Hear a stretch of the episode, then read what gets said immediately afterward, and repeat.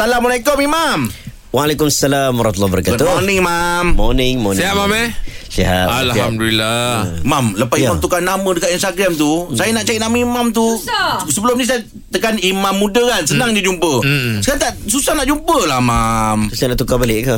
Tak lah Ah, Imam bukan pakai nama boleh. apa Jadi orang nak- yang nak follow tu Tak lah Oh, Nama kata. nama betul lah, nama betul Ashraf Rizwan. Oh, Ashraf Oh, Ashraf Rizwan. Rizwan. Mana kena letak A depan lah lepas ni ah, Ashraf Rizwan. Oh. Oh Sedap nama Sedap kan? Aku tahu eh. Asyar eh Patut sikat tepi eh Ashraf Ashraf. ha?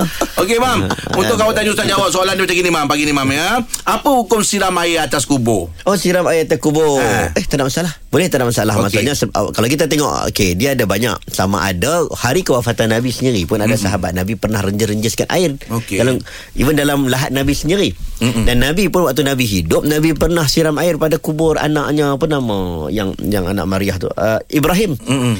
Uh, Nabi pernah uh, Jirus air uh, Cumanya ulama bincang Jirus air tu kenapa Mm-mm. uh, Adakah niat nak bagi sejuk jenazah ke Ataupun Nabi buat tu sebab nak bagi Tanah tu jadi kejap Ah. Tanah tu bagi jadi kemas sedikit ha, Sebahagian menyebut Kerana nak bagi tanah tu jadi lebih sempurna ha, Berkaitan dengan nak bagi Orang dalam kubur mendapat manfaat tu Ada hadis lain Berkenaan Nabi pacak pelepah tamar Nabi pacak pelepah tamar Nabi kata Kalaulah pokok ni kan bertasbih Maka uh, di dalam kubur itu akan mendapat manfaat Daripada tasbih yang disebut oleh pokok tersebut Allah. Jadi itulah uh, Yang kalau kita tanya Boleh tak boleh siram air atas kubur Hukumnya harus tak ada masalah ha, Jangan kita fikir pelik-pelik lah pula Yelah Ya. Kerana ini kerana itu ha, Fikirlah ini pernah dilakukan Dan dianya harus Ah. Okey Allah. Okey baik Terima kasih mam